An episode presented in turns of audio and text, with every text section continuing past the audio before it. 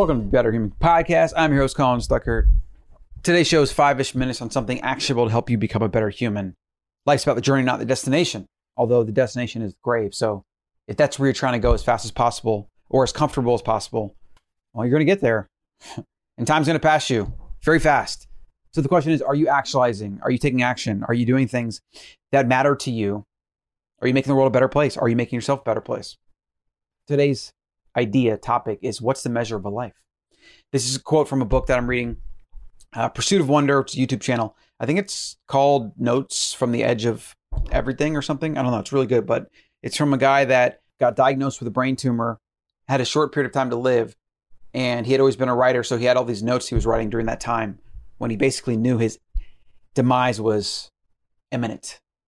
Even though our demise is imminent for all of us, we just don't know when. So this is a quote from the book. No matter how long one lives, one always perceives their life's length against their expectations of its length, not any objective measurement. And thus, one's length of life is not even a viable objective measurement of one's experience of it. A greater length does not imply greater depth. If a person had the option to live 15 years of immense vigor and luster, or 100 years of suffering tedium, wouldn't the fairly obvious choice be the 15 good years over the 100 bad? In truth, someone dying earlier than expected could be just as sad as somebody dying as expected, but living an arduous, horrible life. So let's go back to the first part of the quote. So, no matter how long one lives, we perceive the length of our life against our expectations of its length. So, against how long we think we should have lived. Maybe we have the subconscious idea that we're going to live to be like late 60s and life cuts us off at 30 and it's like, oh shit. There's no objective measurement here. And he's also going into talking about the quality of life versus the length of life. He's saying that quality trumps quantity. It's better to live fully for a short period of time versus not fully or discontented or miserable or depressed for longer periods of time, right? That that's obvious when you mention it, but it's not so obvious in how many people live their day-to-day lives. They don't consider it. They think the goal is just like wake up every day, not cause too much of a ruckus, not take too many risks, not do things that are going to bring ire your way, and then just go to sleep and do it again. And then eventually you die.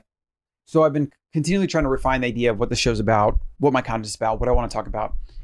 And better human, what does that mean, right? Because better is vague. I mean, even for some people, human is vague. It's like better human, okay. Like, is that some elitist thing about building better humans, an army of dominant humans? For me, it's about bettering ourselves. Every day I wake up, I want to become better. I want to make the world around me better. I want to build something, create something. I want to leave people better than when I found them.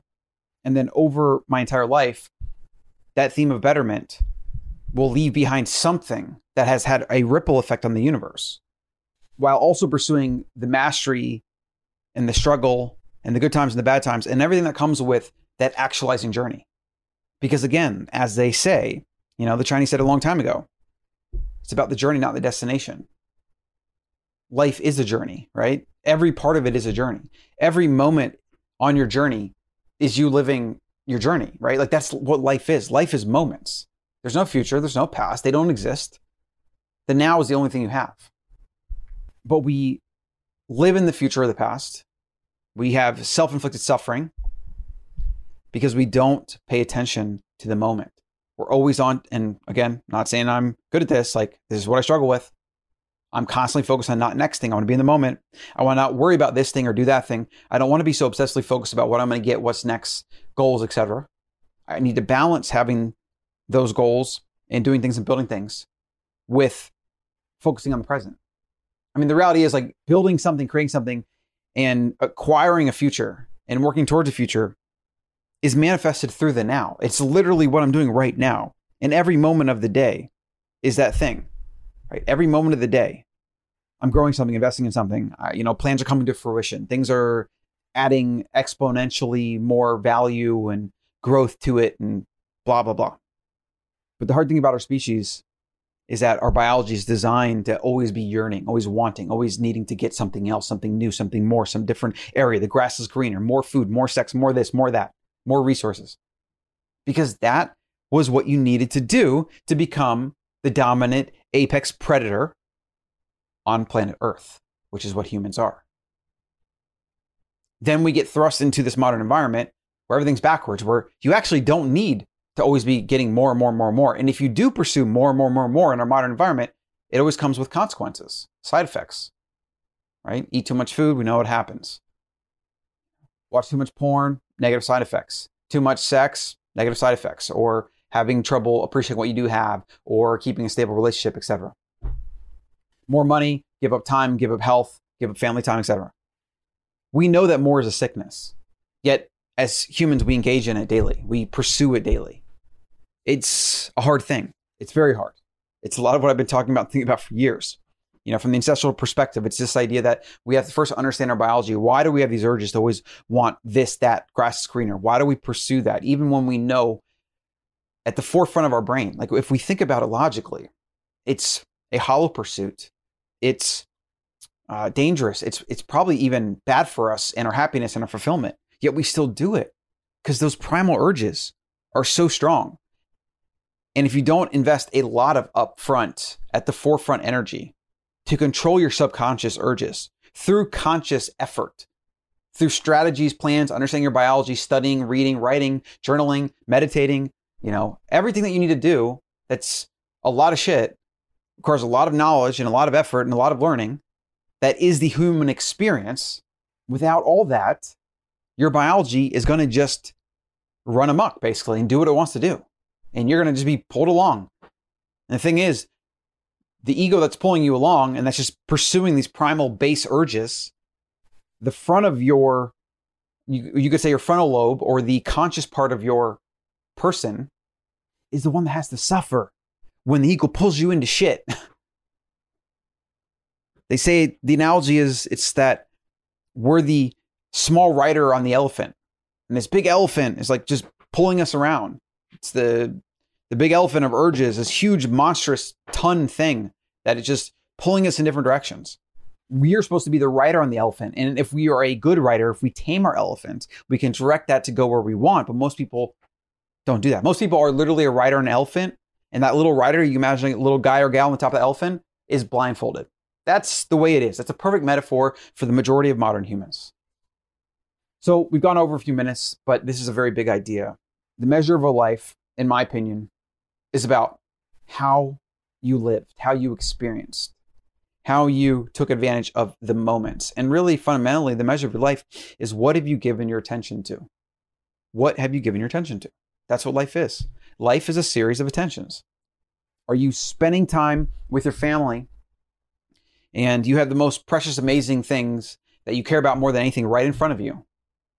Yet you're constantly on your phone or text messages or notifications or whatever. Are you living moments distracted because you're obsessing over the past or the future? Maybe you're stuck in the past and you're beating yourself up about it, or you're fearful of the future, what may or may not happen, and you're trying to mitigate everything and plan for everything. Like, it's no easy thing here. Like, I'm not suggesting any of this is easy. It requires a holistic approach to life. Like I said, you got to really do a lot of shit and you have to understand a lot of things and you have to become self aware and you have to continually work on yourself. Like, it's hard. It's really freaking hard. I guess the thing that pains me the most about it is that the people, like if you're listening to this right now and you've stuck along for this whole nine minutes, right? I congratulate you, but it's very likely you're a growth minded person. Those that are the fixed mind either haven't found this video at all because they're watching, you know, cat videos or, I mean, you know, of course, YouTube algorithm probably doesn't show it up to them or whatever. And that's a whole other topic. But if you can sit here patiently listening to some random person on the internet ramble on about something because certain keywords appeal to you because you're growth minded, you want to grow, you know, etc. right? Like it's very likely that you are then in this unique bucket as a person like that. The rest of everyone else that isn't seeking out personal development type videos or channels, it's just not going to be exposed to these ideas. They're going to have no wherewithal of it or knowledge of it or ideas of it whatsoever. And that's that's what kills me the most is the idea that the best ideas, the first principles, the truth to most things in life, whether that is like nutrition, whether that is money and fiat and debt and the broken political system, like the truth to everything, as some some call it red pilled, being red pilled, or black pilled and orange pilled or whatever. The majority of people will go through their entire lives having no idea any of these things. And they will just buy into lies fed to them by communities, governments, people, whatever, right? Generally, it's whatever the majority of people believe is what the majority of people will believe. And that's tragic because you ha- you will get quite literally billions of people living lives of quiet desperation. The way Thoreau said, and he said this in the 1800s, the mass of men live lives of quiet desperation. Second part of it, but it's like going to their grave basically with their song still inside them, going to their grave with their song still inside them, going to their grave without actualizing, reaching their potential, or giving their gifts to humanity. And that's tragic. Get all the shows over at Colin.coach. Subscribe on iTunes, YouTube, Spotify, Google, wherever you get your favorite podcasts and video content. And I'll see you in the next one.